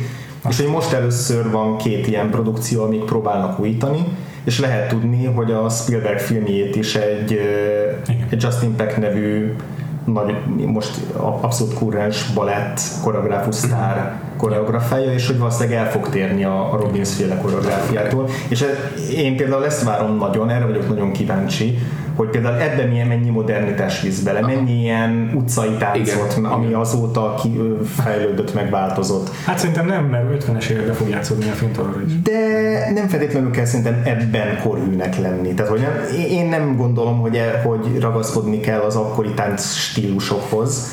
Ö, Nem gondolom, hogy step upot kell csinálni ebből a filmből, de szerintem bele lehet finoman vinni egy-egy olyan akrobatikát, vagy olyan jellegű Szerintem is. tánckoreográfiát. Én kíváncsi Van egy, van egy sokat Jerome Robbins azt mondta, hogy vagy nem, egy olyan idézetet találtam, ami arról szól, hogy a Jerome Robbins arról is mesélt a koreográfiájával, hogy akkoriban, amikor ezt az egész darabot létrehozták, akkoriban hol tartott a tánc, mint műfaj. Uh-huh. És én úgy gondolom, hogy ha most készítünk egy remake akkor valahogy ötvözni kéne azt, hogy mi történt azóta a táncban. És én legalábbis ebben nem mondom, nem ragaszkodnék annyira a, ahhoz, hogy Fia, az biztos, hogy ez egy nagyon drága film lesz, Igen. Spielberg rendezi, tehát hogy ennek egy borzasztóan eladható modern terméknek kell lenni, amit nem gondolom, hogy a mai 40-es, 50-es, 60-asoknak céloznak, hanem a fiataloknak. Na most ezek nagyon jó üzletemberek, és azt olvasom, hogy 100 millió dollárba kerül a film, tehát gondolom, hogy nagyon sok pénzt várnak ettől vissza, úgyhogy biztos, hogy úgy van kitalálva, hogy, hogy ez fogyasztható. Tehát nem hiszem, én nem, nem gondolom, hogy Spielberg most egy ilyen nosztalgiázó, izé, arhaikus dolgot akar, ráadásul már úgy tűnik, Mert akkor, akkor nem egy ilyen friss csávot Igen. kérne fel a koreográfiára. Igen, szóval szerint- Szerintem lesz benne csettintés, de mondjuk máshogy, meg Igen. máshol, tehát hogy tudja, hogy meg lesznek azok, amiket Aha. ismerünk, de szerintem ő is van annyira eszes rendező, hogy tudja, hogy nincs értelme lemásolni még Igen. egyszer filmre azt, amit már egyszer láttunk. Hát ő szerintem egyébként inkább úgy gondolkodik, hogy igen, hogy ez az eredeti darabnak az adaptációja, egy újabb adaptáció, Igen. de nem pedig a filmnek a remake nem lennék meglepve, ha írnának hozzá új dalt, ja. tehát az úgy, az úgy szokás az ilyen remake ami egyébként az bírom. Ha, ha másért nem azért, hogy le, lehessen Oscarra jelölni. legjobb Lehessen Oscar, igen, kategóriában. igen, és, és néha az egyébként nagyon jól sikerül. Magáról a történetről meg volt tíz évvel ezelőtt egy ö, adaptáció, egy újra adaptálása a színpadon Broadway-en, és ez pont a, a megint elfejtettem a nevét, az Arthur Freed. nem, de hogy is. Gondolsz? Aki ezt a filmet Fleck? Mit csinált ebbe a filmben? Ja, az íróra gondolsz most? igen, hogy hívják? Ö, már is mondom, Lorenz. Arthur Lorenz rendezte, képzeljétek el, tehát ő saját maga 89 Aha. éves fejjel belevágott, hogy megrendezze a, Szép. színpadi darabot. Ö, 2009-ben, szó szerint Hm. 10 évvel ezelőtt. És, és akkor megkérdezték róla a Sondheimot is, meg ő is elmondta a véleményét, hogy, hogy a Sondheim azt mondta, hogy nem öregszik ez a darab, mert hogy az, hogy valami dated, tehát hogy, Hm. ö, hogy valamilyen korszakhoz egyértelműen kapcsolódik, az nem azt jelenti, hogy rossz is. Hogyha, ha a befogadó ma is megtalálja benne az azonosulást, meg az értéket, akkor ez természetesen koherens ma is. És, ö, és, és hát a témái meg abszolút relevánsak ma is, mert a bevándorlás az ugyanúgy érdekes, ugyanúgy aktuális. Ö, nincs ebben semmi, ami igazából ne lenne ma is teljesen érvényes. És szerintem a zene is abszolút eleven, tehát Na, ö, igen. én, én még azt sem, abban sem vagyok biztos, hogy azt, azt olyan nagyon modernizálni kell. Kíváncsi vagyok, hogy, hogy megteszik-e. Nem, szerintem a, a hangszerelése gondolok, tehát azt, azt szokták ilyenkor. Igen, tudod mi volt a- az Arthur Lorenznek az új, újítása? Mert ő is modernizálta Mhm. tíz évvel ezelőtt a da- darabot, és rájött, hogy ja, igen, ezért nem voltunk annyira ezért, ö, ö, nem tudom, hogy mondják ezt, felvilágosultak a castinggal kapcsolatban, a Aha. hívekkel kapcsolatban annak idején, és eldöntötte, hogy a Puerto Ricóiak által előadott dalokat mostantól spanyolul fogják előadni, és a Lin-Manuel Miranda fordította le a Aha. szövegeit, és a Sondheimnek ezzel semmi baja nem volt, sőt mondta, nyug- nyugodtan nyúljál hozzá, hogy akarsz, amúgy sem vagyok annyira nagy fanja a korai dalszövegeimnek, szóval nyugodtan, és a Lin-Manuel Miranda Igen. az átírta. Viszont elvég ez annyira nem sikerült, mert utólag visszafordították angolra, lehet, hogy prozódiailag nem stimmelt annyira Aha. angolul, de, de igen, ez, ez például egy tök Tök jó kísérlet szerintem tök jó kísérlet szerintem is. Ha meglátjuk jövő karácsonykor. Ja, igen, igen. De de Tony Kushnerben is bízok, az íróban. Spielberg meg tényleg, tényleg tökéletesen passzol a műfajhoz. Arra is kíváncsi vagyok, hogy a hogy, hogyha valóban inkább a Broadway darabhoz nyúlnak-e vissza, akkor milyen lesz megnézni az eredeti szerkezetével. Mert hogy ezt egy pár dalt felcseréltek. Felcseréltek, és kulcsfontosságú dalok teljesen más Igen. szituációban szól. Például a Cool az nem a a gyilkosságok után, hanem még Elején, jóval előtte. Tök logikus és helyes döntés volt szerintem a film részéről, hogy ezt így. Viszont ezt, ezt a Sondheim maga javasolta, jól tudom. Kíváncsi hogy, hogy, hogy, mit tartanak meg ebből, hogyan rendezik át. Szerintem azért a West Side Story is ö, megsínni azt, amit a legtöbb színpadi musical megsínni, a második fele egy hajszárnyival gyengébb, mint az első. Részben azért is, mert ugye a második felében jön az ilyen downer ja. szakasz, amikor jönnek a tragédiák, meg a, meg a nehézségek, meg a szenvedés, és a több, Egyébként több, én jobban szeretem a második. Komolyan? Hát, hogy, hogy? Nekem az első fele, én, én tehát, nekem első nézésen nem sikerült tökéletesen befogadnom a, a stílusát a filmnek. Aha. Azt, hogy itt Második fel ez realisztikusabb. Igen, igen, sokkal inkább, igen, igen. Leginkább ez. Ja, értem. Amit, amit te is mondtál, Isti, hogy itt a banda tagok azok táncolva azért verekednek egymással, ez meg, meg kellett szoknom. Ja, úgyhogy... De, de egyébként maguk a, a szereplők meg... Tehát itt, itt tényleg fontos az, hogy ez már egy olyan musical, ahol nem az van, hogy itt van egy fantasztikus jó énekes, tegyük be egy filmbe, és valami, valami majd köré. teszünk köré, Igen. meg nem is az, hogy ez a világ legjobb izé, táncosa, és akkor majd uh, szintén így összecsapunk neki valami sztorit, hanem itt egyszerre kell baromi jó táncosnak lenni, baromi jó énekesnek lenni, és baromi jó színésznek lenni. A Broadway-nél mindenképpen ez működött, a Broadway darabnál, most a filmben oké, hogy leszinkronizálták az énekesek többségét, de ettől függetlenül a koreográfia ugyanolyan mm. menő. Igen és a, és a színészek meg tényleg kurva jók, amiben meg benne van az, hogy itt a Jerome Robbinsnek ez a, ez a, ez a diktatórikus hozzáállása mennyire sokat hozzátett ahhoz, hogy itt a gyakorlatilag method actinget kényszerített mindenkire. Igen. azzal, hogy elkülönítette őket fizikailag, hogy a bandatagok nem nagyon beszéltek egymással, mm. sőt, direkt konfliktus szitott közöttük, Igen. versenyeztette őket. Mondjuk szerintem a Spielberg filmje abból a szempontból előnnyel indul, hogy az Ansel Elgort meg a talán Rachel Zieglernek hívják, a, aki a, a Mariát játsza. Elég szuper énekes. igen, és hogy az Ansel Elgortról legalábbis róla, mert őt ismerjük, őről tudjuk, hogy ő nagyon jó színész is. Igen. És azért a Richard Beimer, meg a Natalie Wood nem voltak annyira erősek szerintem a filmben. Nagyon rokon szembesek. Szerintem a, igen, szerintem a Tony az, ő nem, ő nem olyan jó. Nem. Mert, mert én azt olvastam, hogy ő, ő nagyon panaszkodott, mert hogy ő nem így akarta játszani, túl túl, túl jó fiúra vették őt, túl, túl nyálasra, túl uh, naívra, és egy picit gondolom ő mégis egy bandatag volt igen, még kicsit igen. korábban, és az amúgy lehet, hogy igaza van. Ez mind a kettejükre igaz, tehát hogy szerintem minden mellékszereplő izgalmasabb igen, kettejükre. Igen, igen.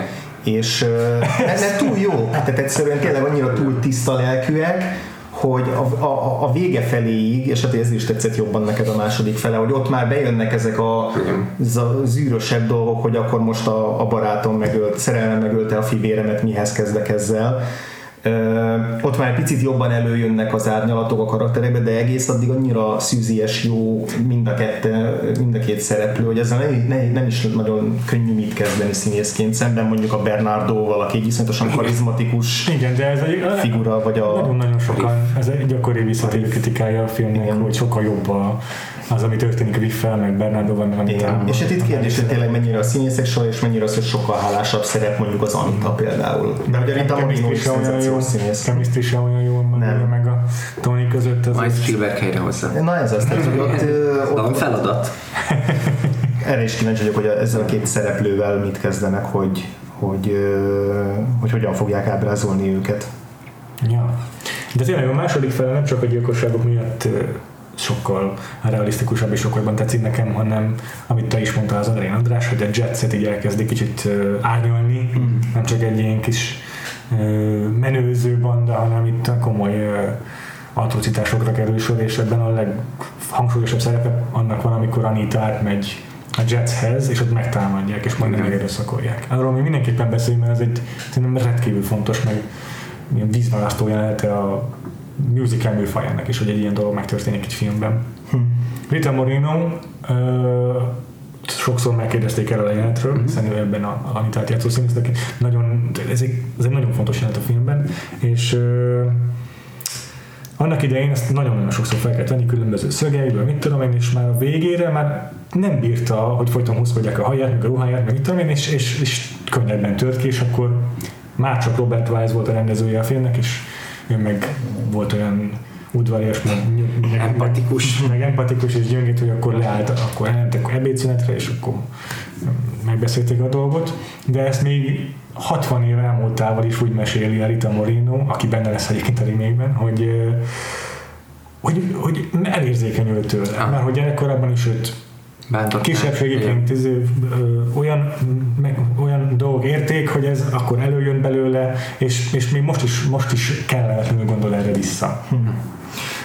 Vagy másik jelenet is, nem akarok erről nagyon átugrani, hogyha még bármelyikötök nem tudom, még is van Nem, az, az, az, az, én arra emlékszem, hogy illetve tehát gyerekkoromból nem emlékeztem erre a jelentre, amikor Aha. pár éve újra néztem, akkor meglepett. Most engem is. Hogy, és nem emlékeztem, hogy mi lesz a, vég, a jelenetnek a vége. Tehát az, a, az egy ilyen klasszikus drámai helyzet, hogy idejövök, hogy segítsek, ti meg szívóztok velem, ja. és akkor vártam, hogy majd a Tony megjelenik, vagy tehát, hogy valami lesz, és akkor végre elmondja, és ugye egyre mélyebbre megy, egyre mélyebbre megy, még mindig tart, és akkor a végén ugye ez a megbántott, sértett, bántalmazott nő mérgében oda hazudja, uh-huh. nem azt az üzenetet adja át, amivel küldték, hogy várj meg Tony, mert jövök, üzeni Maria, hanem az, hogy ne gyere, mert Maria meghalt. Uh-huh. És ez egy, ez egy rendkívül, tehát musicalhez képes, uh-huh. rendkívül drámai, sötét, uh-huh de teljesen érthető. Igen. Tehát ez egy nagyon jó jelenet, uh-huh. óriásit fordul a film, mert, mert amikor Maria meg tud bocsátani Toninak azért, hogy leszúrta a Bernardót, akkor azt érzed, hogy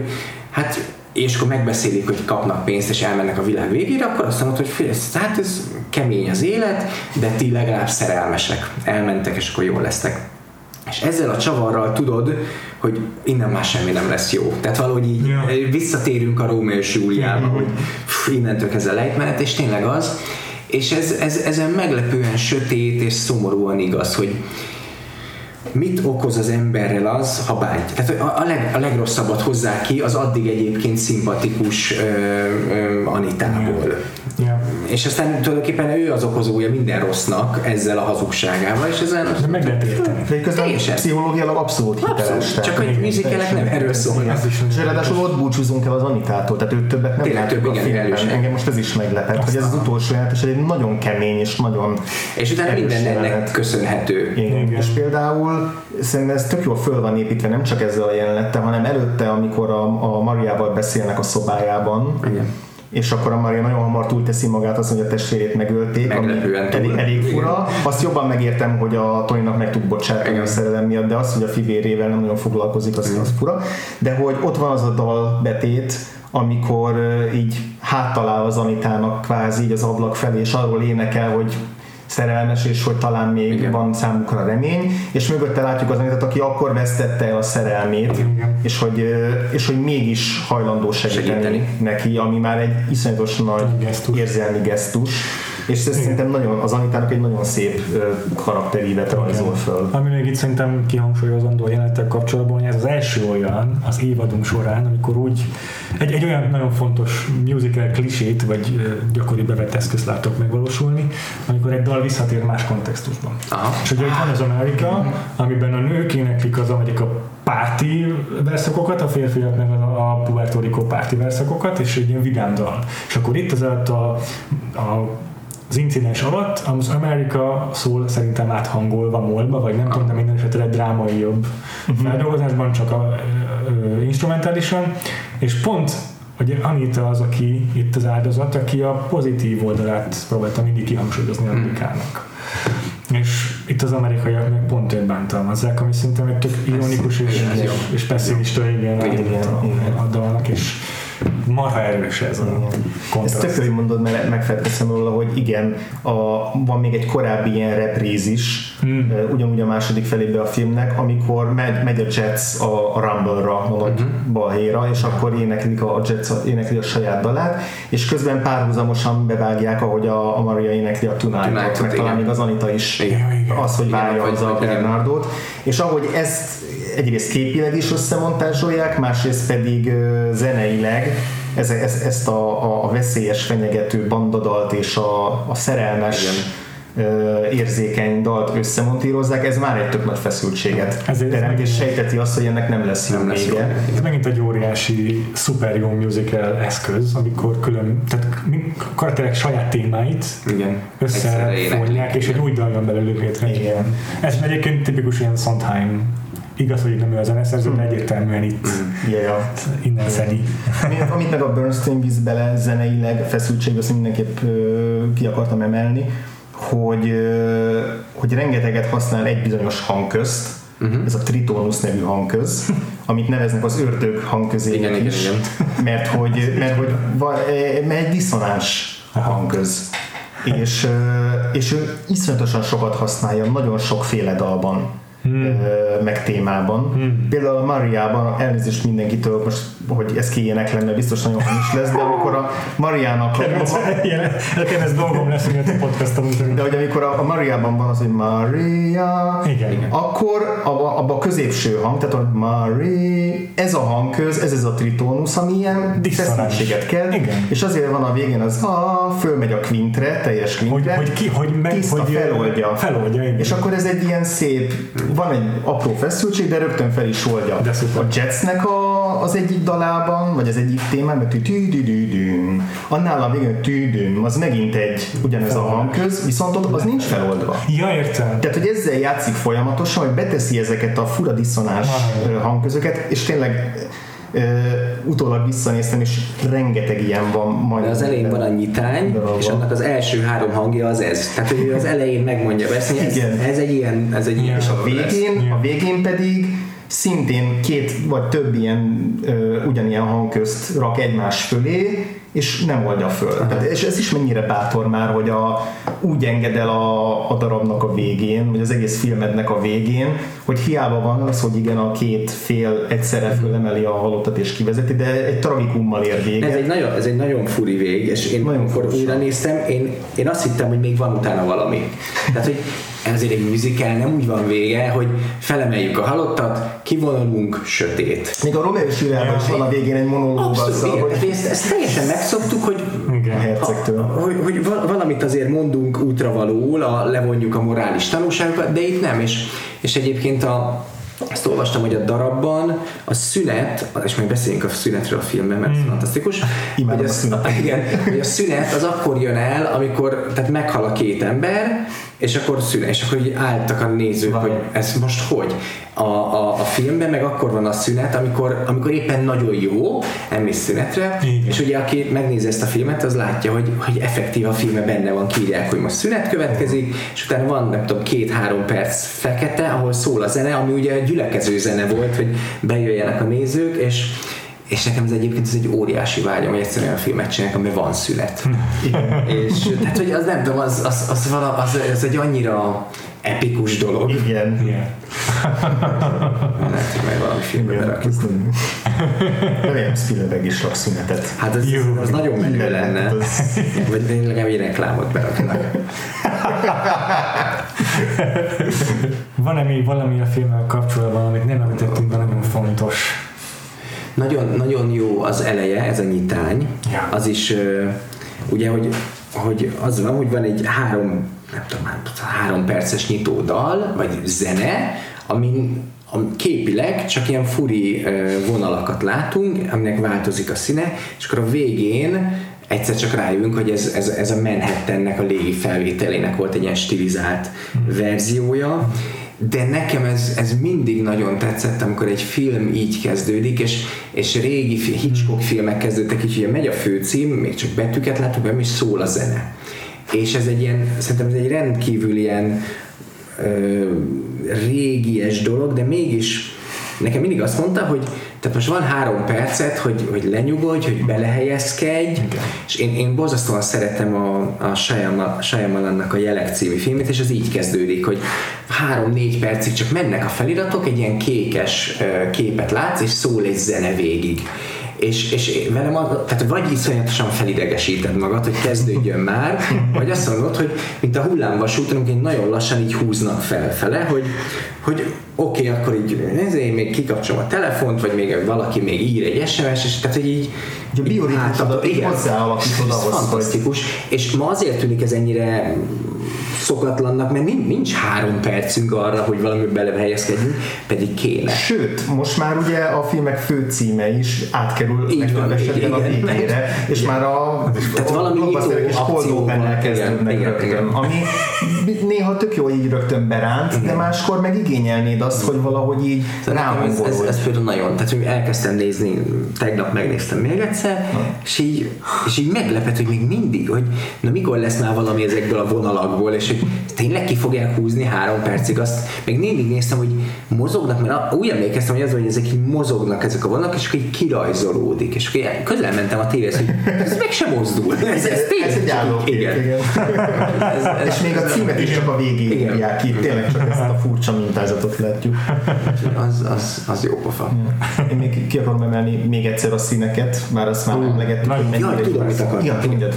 A színekről, hmm. hogy ugye ez 61-es film, és olvastam egy olyan elemzést, és akkor voltak mellette ilyen képek, hogy ez, ez abszolút Bollywoodnak az előfutára. Tehát van egy csomó snit ebben, hogy megy és piros, a fal, és aztán megy két lépés, és akkor ilyen borzasztó zöld fal, tehát hogy tényleg így túl vannak tolva a színek, és ugye túlcsorduló érzelmek, és, és olvastam, mert nem láttam, hogy ennek van egy kvázi laza bollywoodi átirata, de hogy ez a film, erről szólt ez a cikk, hogyha egyszer csak a Mariát, nem tudom, hindiül kezdenék el énekelni, akkor azt gondolnád, hogy ez egy, ez egy indiai film. Tehát, hogy, hogy annyira bátran használ dolgokat, hogy ez egy picit az előfutára volt annak a bollywoodi ö, őrületnek, ami ott tombol most, és, és, és tényleg lehet egy kicsit így értelmezni. Tehát tényleg ez a, ráadásul az, hogy ilyen barnára vannak kenve az emberek, és, és ilyen nagyokat énekelnek, és, és, és közben táncolva verekednek,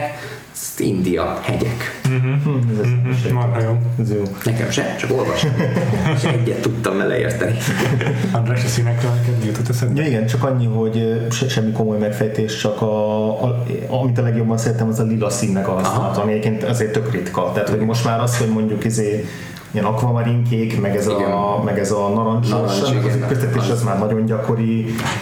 Most már van ez az ilyen, amit ilyen azt hiszem bisexual színkombinációnak szoktak mondani, az ilyen kék, pink, ilyesmi, ami az ilyen, mint klub jelenetekben, a Moonlight-nak a színvilág gyakorlatilag, az, az is egyre többször előfordul, de hogy az a lila, ami mondjuk a Bernardo ruháján Igen. van, Igen. azt mondom, szenzációs, és ez tök jól visszatér a halála után, amikor, a, amikor azzal jön haza a, az Anita, és így felrakja a fogasra Igen. a ruhát, és aztán aztán amikor kimegy és elmegy a, a Jetshez, akkor így ott is hagyja azt a ruhát, és még van egy ilyen pillanat, amikor így ránéz, és elég azt a szint látni, hogy, hogy emlékezzünk erről a, a, a Bernardóra, ami szerintem egy tök jó. A ruházat meg a színek az is uh, gyakran hordoz valamiféle viszonylag egyszerű motivumot. Ja, Ugye az elején a Maria fehér, hófehér ruházatban van végig, aztán amikor, amikor összejön a Tónival, és lefekszenek, akkor utána pirosat hord, és végül hát a fekete. feketét természetesen. Igen. És kíváncsi vagyok például is arra, hogy a, a Spielberg a a, az emlegetett naturalizmusnál beáldozza ezt az élénk, beáldozza-e az élénk szín használatot. Hát remélem, hogy nem. Az eddigi fotók azok ilyen eléggé drap színvilágúak, de fotók, ilyen jelenet fotókból még át nem mindig lehet következtetni. Én tök érdekes volt, amikor néztem, nekem is feltűnt ez a lila, meg ezek a zöldek, meg a pirosak, hmm. ez igazából ezt, ezt Shyamalan tolta aztán a, sebesz, a sebezhetetlenben nagyon, ugye a, a, igen, a sárga Söjeki. Igen, meg a, meg, a, meg a lila volt végig a Samuel Jackson, Igen, és ja. utána most a végigvitte a, hát a trilógiának kell hívni, hogy az, az, az abszolút ez a, ez, ez, a, ez a világ, és ott is a, a, a negatív az a, az a lila volt. Igen, Igen tök érdekes. És akkor még egy, még egy apróság a kameramozgásról, hogy azt azért elég sok korábbi adásukban emlegettük, hogy hogyan szabadult föl a kamera Igen. onnan, hogy lecölekelték egy helyre, és totálban látjuk, hogy Fred Astaire hogy táncol, majd utána fokozatosan a Gene Kelly már inkább úgy akarta a koreográfiát, hogy kövesse őt a kamera, és így együtt siklanak, és hogy arról most eljutottunk idáig a West Side Story-ba, amikor már már szembe mennek mondjuk a kamerával, és például amikor így a bandatagok így googolva így chattingetnek, és így mondjuk sikátorba vagy a, a cool szám alatt így mennek szembe a kamerával, akkor a kamera is lent van a földön, és vagy a föld közeljében, és úgy, úgy kocsizzák hátra. Igen. Tehát, hogy így már a szinteket is váltogatja a, a, a kamera, meg van, amikor egy felülnézetből nézd le és tök fura volt például, hogy hogyan érnek véget a betétdalok. Egy csomószor mondjuk az Amerikának a végén, amikor így van az utolsó nagy beállás, és akkor utána van egy vágás, egy másik kameraszög, és akkor így elnevetik magukat, és folytatódik tovább a jelenet. Ugye ilyen érdekes átvezetés. És, és van olyan is, amikor mondjuk a Jets énekel, mi együtt, és a végén fölülről veszi őket a kamera, és akkor valahogy így belenéznek, és van egy ilyen kitartós nyit, és utána van egy másik kameraállás már szemből, és úgy mennek tovább, hogy még mindig fölfelé néznek, és ez annyira furcsa volt, hogy így akkor meg is tartják ezt a, a, a, a filmen belüli valóságot, meg nem is, hogy most mit néznek pontosan, kinézett le rájuk az előbb. Ez annyira furcsa eszköz volt. Erre, erre mit gondolsz? Én, én konkrétan, amikor ez a felfele nézés van, én ott visszatekertem, mert azt hittem, hogy nem figyeltem oda, hogy ott, ott valamit mutattak először, hogy mi van ott fent. És aztán abban maradtam, hogy nem, ez, ez, ez csak így jól nézett ki, meg erős volt. Az, az biztos, hogy, hogy a, az, hogy mélységében kocsizik, kocsizik a kamera, az egy, az egy nagy újítás, mert a, a színdarabokban is, meg a filmekben is főleg jobbra-balra tudtak mozogni, illetve nem tud, tudtak volna másképpen, csak ez volt a szokás. Tehát ez, ez, ez tényleg nagyon nagyon dinamikus, meg nagyon modern, ahogy, ahogy, ahogy, ahogy szaladgálnak, és, és nagyon sok ilyen képi humor van benne, ami ma már nem olyan tehát ma már sokszor láttuk, de azt gondolom, hogy egy csomó dolog itt volt először, amikor például a, a Jets meg a, a Sharks üldözik egymást, akkor beszaladnak egy sötét sikátorba, majd rohannak ki, mert üldözik őket. Ez már egy ilyen tipikus poén, de én nem tudom, hogy ez ezelőtt van-e valahol. Hm, ja. És ezek nagyon jó vizuális gegek, és, gegek, és tele van igen, azt hiszem ez a jó szó, hogy vizuális gegekkel, hogy oké, hogy táncikálunk, meg oké, hogy profi táncosok, de, de ki, ebben a filmben egy csomószor érzem, hogy csináljunk valami jót, csináljunk valami újat, csináljunk olyat, ami eddig még nem volt, lepjük meg a nézőt. És például van benne egy shit, ami, amit, amit én legalább 50-szer visszatekertem már, mert, mert le akarom nyúlni majd a filmemhez, akkor az elején még kosaraznak, és akkor nagyon messziről egy tágat látunk, hogy jönnek a kosárlabdával, akkor kidobják jobbra, kijönnek ide, majd eldobják, és így benyúl egy kéz, és akkor megjelenik egy, egy cápa. És, és teljesen mélységében játszanak E- ugye ez a belső vágás, na és Spielberg ennek a zsenie. Tehát tényleg azt tartja a filmművészet, hogy ezt senki nem tudja annyira jól, mint Spielberg, hogy nem is vág, de fel se tűnik, hogy nem vág, mert 20 képet látsz, és mindenki megy ide, meg oda, és tényleg ezt már rajzolgatják, meg tanítják, hogy ő miket csinál, és akit egyébként ez egy kicsit is érdekel, az nézze meg a München című filmet, mert ami ott történik, olyan a világon nincsen, hogy ő utcatotál, aztán visszapillantó, aztán Igen. autóba, és nem az a lényeg, hogy nem, virtuóz, hogy virtuóz, mert nem tűnik fel, hanem az, hogy annyira lazán ő, tehát tényleg a kamerával mesél. Csak ez nagyon nehéz lerakni úgy a színészeket, és, és ennek a korai nyomai teljesen ott vannak a West Side Story-ba, és most így újra néztem, akkor hát, hogy ja, hát ezért csinálja ezt, biztos nem ezért, de hogy, de hogy annyira ezért ott van az, ami, ami, neki, ami neki való. És, és ebből és nagyon, nagyon jó volt ezt így látni. De ami még nagyon érdekes, amikor néztem, hogy, hogy, hogy megszoktuk, hogy, hogy azért a, a színészek, oké, most Tom Cruise megcsinálja maga kis dolgait, de hogy, tehát ebben a filmben a színészek vagy a szereplők olyan dolgokat csinálnak, amitől egyértelmű, hogy ők, ők, ők gyakorlatilag táncosok.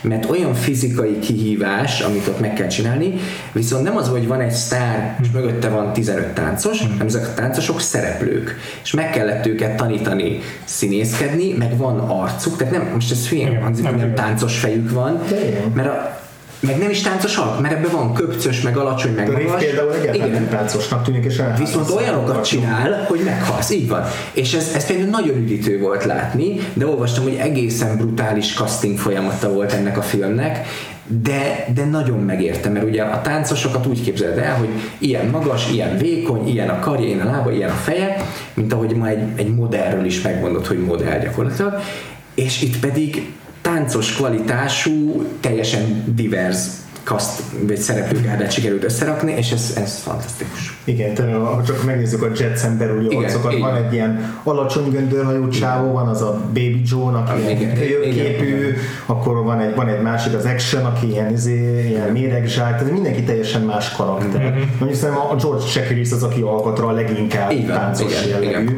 Ez még egyébként szintén Jerome Robbinsnak egy óriási újdonsága, ezt Rita Moreno mondta szintén, hogy az az egyik zsenialitása, hogy ő karaktereknek ír koreográfiát. Tehát az Anita az mindig Anitaként fog táncolni.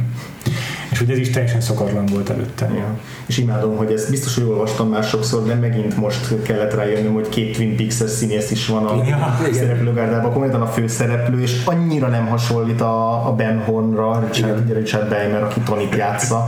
Alig ismerek rá, még így is, hogyha, hogyha próbálom felismerni ja, benne, meg hogy a pont a Riff aki aztán a, a Jacobi Dokit játsza, aki szintén teljesen más, más karakter lesz később. David nincs is biztos, hogy imádja ezt a filmet.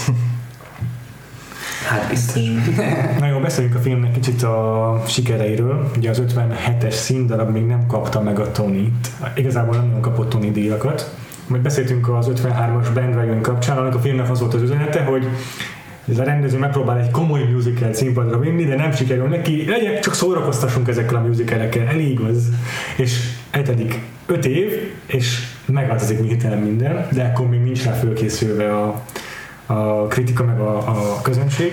Aztán 61-ben a film viszont már minden hm. Oscar, létező Oscar díjat bezsákol ez alatt a pár év alatt, hogy megváltozott minden. És ez pont, ami a Tony elvitte a West Side Story az a The Music Man, ez elvileg egy pont egy ilyen könnyedebb Igen. darab, tehát hogy még megvan ez a, ez a letesszük a voksunkat amellett, amit mi a musicalként is Egyébként nekem ez, nekem ez, egy, ez modernebb, de nekem annól nagy szívfájdalom volt, én is imádom a, a mulárust, hmm. és az gyakorlatilag, tehát Oscar ügyileg nem hasított, az majd jött a Chicago, ami egy sokkal hagyomány, tele van jó dolgokkal, és az meg nem 7 Oscárt kapott, mm-hmm. nem, tehát hogy ilyen nem, nem érett meg a világ arra akkor, hogy elismerjék a Mulárus, aztán elindított egy olyan musical őrületet, hál' Istennek, és aztán a Chicago meg megkapta. De hát ilyen igazságtalan a világ. De azért a közönség előtt viszont sikeres volt. Igen. A Science Story 20 millió dollárt kaszált, ami akkor nagyon soknak számított. Ők világszerte 44 milliót. Ez mai árfolyamon 370 milliónak számítana. Ha ezt a Spielberg filmje összehozná, akkor szerintem maximálisan elégedett lehetne vele. Egyébként a második legsikeresebb film volt anyagilag a maga évében ezt olvastam, 101 kiskutya volt. A ugye? 101 igen, kiskutya volt az egyetlen, ami... Vert el, igen. Ezt el tudom fogadni. és akkor igen, legjobb film Oscar, legjobb rendező Oscar, aztán nyert a George Chakiris, meg a Rita Moreno mellékszerepekben. Természetesen az Art Direction, a fényképezés, a costume design, a zene, az, a vágás is nyert, és a hang is, uh-huh. és szerintem van egy ilyen 11. extra Oscarja a filmnek, mert kapott egy ilyen honorary oscar a Jerome Robbins a koreográfiáért, ami nem kifejezetten ami, a filmért igen, hanem így a filmben való koreográfiai tevékenységért, ami ez meg a King and igazából, tehát gyakorlatilag ezeket kapja meg, igen. meg. Hm. Ezen kívül az AFI-nak, amit sokszor emlegettünk az évadban, a különböző listáin, a 100 év, 100 film listán először 41 majd 51 helyen szerepelt, ott függ, melyik évet nézed. Ö, aztán a 100 év, 100 hang listán, a dalok, a song, 100 dal listán három dal is szerepel a West Side Storyból, a Somewhere, az America és a Tonight. Hm. Sorrendben a 20 volt a Somewhere, és 30 meg 59 a másik kettő, és a legjobb musicalekben pedig második helyen van. És mi az első? Singing in the Rain. Singing in the Rain. Igen. Igen. És akkor én készültem egy kis kvízzel, ha felkészültetek. Yeah. Aztán újra mondom, akkor egyet. és akkor én készültem egy kis kvízzel, ha felkészültetek. András már tudja, mik a szabályok, Istenek ez újdonság lesz. Hát félek is. Nem egy nagy dolog egyébként, azt csináltuk idén, hogy az eddigi musicalekben nagyon sok olyan film volt, amelyek meglévő dologból dolgoztak, Aha. és megnéztük, hogy még kik adták elő korábban ezeket a dalokat, meg utólag így dolgozták fel Ó. őket, és akkor ebben a filmben is elég sokan egyébként felhozták a betétdalokat utólag, úgyhogy megnézhetjük, hogy kik ezek az előadók, és igazából a kérdés az lesz, hogy kitaláljátok-e az előadókat, akik ezeket coverolták. Aha. Természetesen nem minden dalt dolgoztak fel gyakran, de van egy csomó, amit nagyon-nagyon sokan szerettek. Az egyik ilyen a Tony-nak a saját kis ilyen I Want songja, ez a klisés musical betétdal, amikor elmondja a szereplő azt, hogy ő kicsoda is mit akar ebből a sztoriban. Ez a Something's Coming című dal. Most megvárom a Katit. Van! Something's coming. Someone, jó coming. volt. hello! Szia! Szia Kati! Ezt akkor lefolszom egy picit. Szóval ez a dal a Something's Coming, uh-huh. amit uh, néhányan feldolgoztak. Az egyikük az uh, egy csillag, aki megszületik. Az egyik. Van-e tippetek, hogy elsőre, hogy még fú, Legyen a Barbara Streisand. eltaláltam. Ah, én is elgondolom. És szerintem nagyon 80-as évekre van hangszerelve az ő verziója, nem olyan jó szerintem. Van még egy ö, énekesnő, akit kiírtam, furcsa mondom, több énekesnő dolgozta fel a dalt. Egy Bond dal énekesnője, szintén a 80-as évekből. Hmm. Ő, neki nigériai az apukája, ha ez segít. Hát sokat segített, de nem eleget. Goldfinger betétdal. Azt tudjuk. ez a Grace Jones. Az még szerepel a filmben, de nem ő énekli. Jó. Amúgy van valóban neki album, de nem arról híres, hogy énekel. Shirley Bassey. Ő Bassey egyébként, és ö, félig nigériai származású. Érdekes. A Maria nagyon-nagyon népszerű feldolgozott, sokszor feldolgozott dal. Te már emlegetted András, hogy van egy előadó, akinek a nevéhez fűződik egy klasszikus cover. De nem ő az egyetlen tenor. Emlékszem, hogy Igen. el tudod mondani, ki volt az? Hát a, a, a, a José Carreras azt tudom. igen. Igen. De a három tenorból van még egy. Ú, nem vajon melyik. A nem az olasz. Tehát a két nem olasz igazából. Aha, tehát akkor nem a Pavarotti. Nem a Barat, hanem a... Placido Domingo. Így van. És nem, nem csak ő, még van itt egy másik, egy, van egy olasz név, aki szintén tenor, de nem a Pavarotti, akit meg ö, fú, két nagyon híres dala van szerintem, nyilván milliós lágere van, de a leghíresebb egy bizonyos Time to Say Goodbye. Na? Igen, de az később. Meg még szerintem a Nessun Dorma az ő verziójában rettentő híres. Hmm. És klasszikus opera énekes? Igen, Ah. olasz. És ma is aktív, most már nem tudom. Una Andrea Bocelli? Azaz. Más András énekes nem Nyomasi ismerek. Dász. Gyakorlatilag minden tenor, tenor elénekelte a Mariát, van ez az Il Volo nevű trió, Igen. most így fiatalok, ők is. Wow.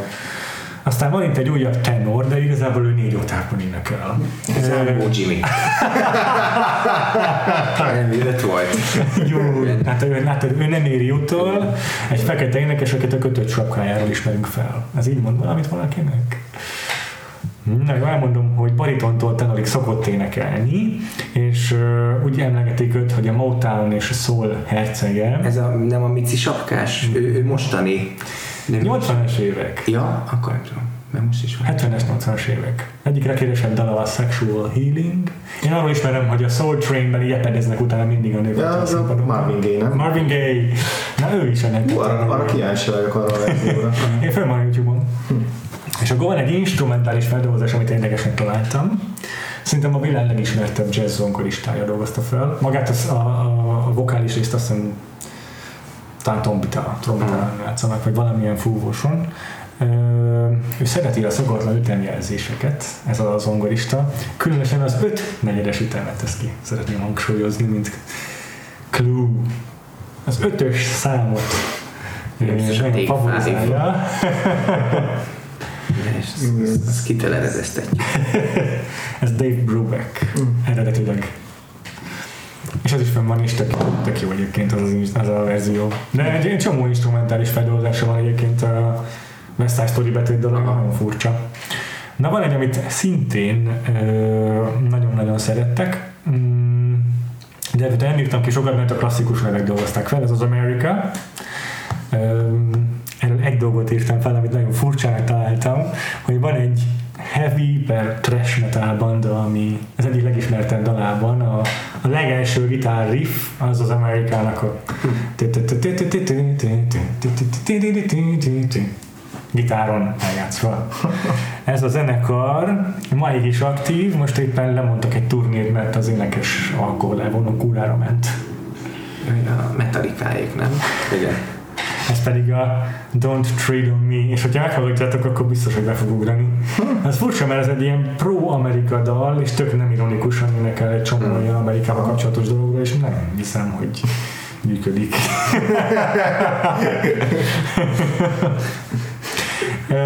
A Tunátot is igazán sokan dolgozták fel, közöttük volt a duettek is, mert ez egy Tony és Maria duett dal eredetileg, de nem csak duettben. Van itt egy fekete énekesnő, akit, akitől azt írtam fel, hogy először félt, kővédermet, ez a, és az, aki az I Will Survive-ot énekli, ugye? A... I, I, I, at first I was afraid, I was petrified. Ja, igen, igen, igen. ja, értem. Valami, valamiről én nem tudok. Azt igen, ez egy furcsa volt. Ez a Donna Summer? No, nem. Nem. Basszus. Itt szól a fejemre a dal, de... A, no. Alliteráló neve van. Gloria Gaynor. Az az. Így van. Volt egy másik 80-as évekbeli meghatározó énekesnő, szintén amerikai, kubai származású ő. Egy darab slágere van, 81-ből, az így azóta is ismerés, rongyal játszák a rádiók, óriási hit volt. Ebből nem... Stefan. Az. Ez a, ugye a Konga című dal, ismerted őt. Igen, ezt gyorsan kitaláltad ezeket írtam föl, még van egy, a Somewhere, amiről írtam föl uh, coverokat. Ebben is van egy, ennek a dalnak is van egy Barbara Streisand változata. Uh-huh. Valamint van egy brit synthpop duó, a világ legsikeresebb bármilyen duója. brit a idióta napszemüveg, napszemüvegekről ismert szerintem. Az is valamelyik 80-as évek. 80-as, 80-as évek, persze. Fú, de melyik? Pet Shop Boys? A Pet Shop Boys. Ez is egy egy Duran Duran, az idejében vannak ketten. Csak a legfurcsábbat írtam itt már fel, mert onnan ezeket mindenki feldolgozta egyébként. Na jó, szóval de rengeteg cover van, érdemes rákeresgetni így az összes dal címre és arról, hogy cover a Youtube-on, mert tök fura dolgok jönnek ki. Úgyhogy köszönöm a játékot, ügyesek Hát, nagyon jó Én még az jutott eszembe, hogy azt olvastam valahol, hogy ezt, azt ti olvastátok, hogy ez Elvis Presleynek volt beállva ez a szerep. A Tony. De azért nem vállalta el, mert hogy azt mondta a menedzsment, hogy csak akkor lehető, ha minden dalt ő énekel és ugye nem ilyen volt a sztori, Aha. és akkor azt mondták, akkor, akkor, akkor, akkor Elvis nem játszhat ilyen filmben, mert ő, ő, neki mindent kell énekelni, illetve hogy nem, nem énekel minden dalban és akkor Aha. nem. És a női főszereplőt pedig Audrey Hepburnnek ajánlották föl, csak ő meg terhes volt. Jú, ezt nem tudom. Úgyhogy az egy másik film lett volna. Megnéznétek, megnéznétek a Elvis Presley-ben ezt a filmet?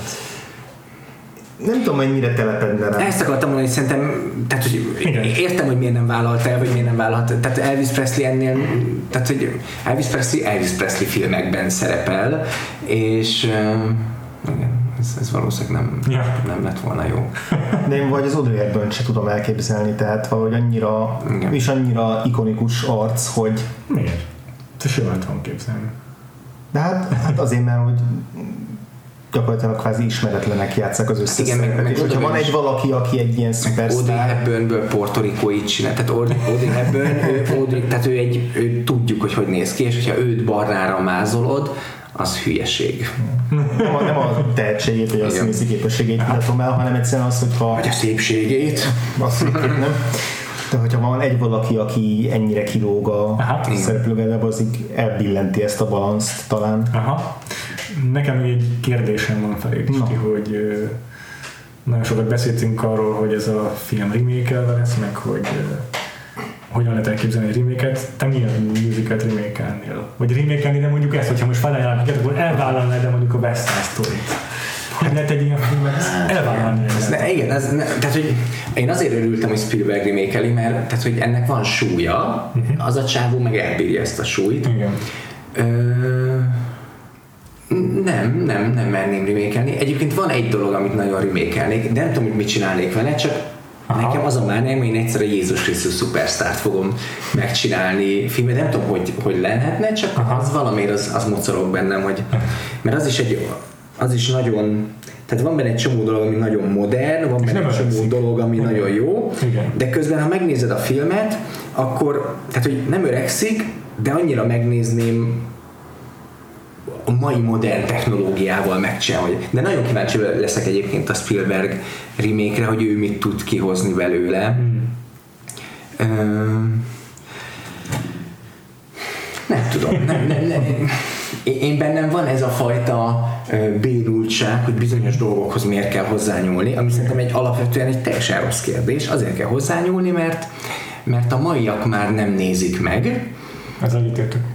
Tehát, én, én, én hiszek a remake létjogosultságában Igen. minimum két dolog miatt. Az egyik az egy üzleti, hogyha akkor el lehetett adni, akkor ma is el lehet adni, plusz, hogy át kell menteni.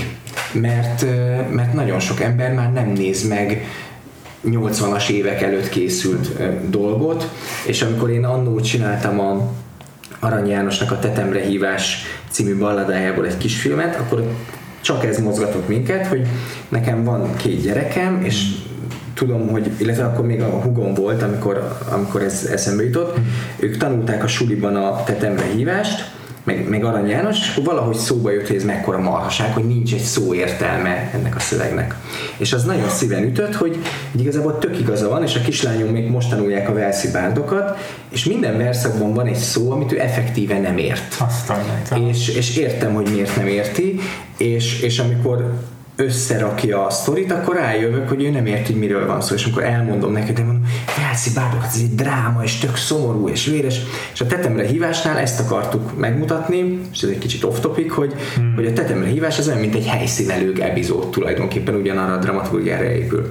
És hogyha megnézed ezeket a régi műzikeleket, például én nagyon szeretem a muzsika hangját, és majd jövünk erről beszélgetni, az már korszerűtlen. Aha. Miközben iszonyatosan jó dolgokkal van tele, tehát ebből a szempontból érdemes uh, remékelni, csak kérdés, mert ugye mindig azt mondják, hogy de mondd-e valami újat. Én nem vagyok benne biztos, hogy mondd-e valami új, hogy kell újat mondani, csak közben, ha meg egyszerűen csak megcsinálod még egyszer, és ugye láttuk az elrettentő példát, amikor a Gus megcsinálta a, a, a, a, a, a pszichót, és így yeah ő is azt mondta egyébként, hogy azért, mert már nem néznek fekete-fehér filmeket, és ezért megcsinálja, de közben ugyanolyan Szóval megcsinálta színesben, modern színészekkel, de porosan. Tehát, hogy mégsem modernizált mm. rajta, és ez meg olyan furi volt. Szóval igen, én... Én, én remake párti vagyok egyébként. Én abban vitatkoznék, csak hogy legalább egy valamiről vitatkozunk az adásban, már mindenben egyetértünk, hogy, hogy én sem vagyok remake ellenes, csak abban, abban vitatkoznék, hogy, a, hogy egy régi filmet mondjuk ma már nem nézne meg, akkor pótoljuk ki egy másik, ami modernizálja, tehát én ezzel ellen harcolnék, a magam ilyen ortodoxiájával, hogy legalább megpróbálnám azt, hogy ha már arról beszélünk, hogy a West Story mennyire élő és eleven, akkor hát, ha még mondjuk egy majd 15 éves is megtalálja benne Igen. ezt az energiát, lehet, hogy nem, ezt nem tudom megítélni. De hogy... Szerintem nem, de szép gondolat. Igen, én ezért mondom, hogy ezt, a, ezt az ilyen csökönyös izé, öregbácsi kapaszkodik a botjába, és, és, és reménykedik a fiatalságban. De hogy mert egyébként az ilyen modernizációs kísérletekből tudnak olyanok is mondjuk az új szépség és szörnyeteg, ami így pont a, a modern technológiával vette el azt, ami, Igen. ami izgalmas és gyönyörű az eredeti rajzfilm, de ami szerintem ma is pontosan... Vagy az új oroszlán király. Vagy az új oroszlán király. Ami lenyűgöző, csak...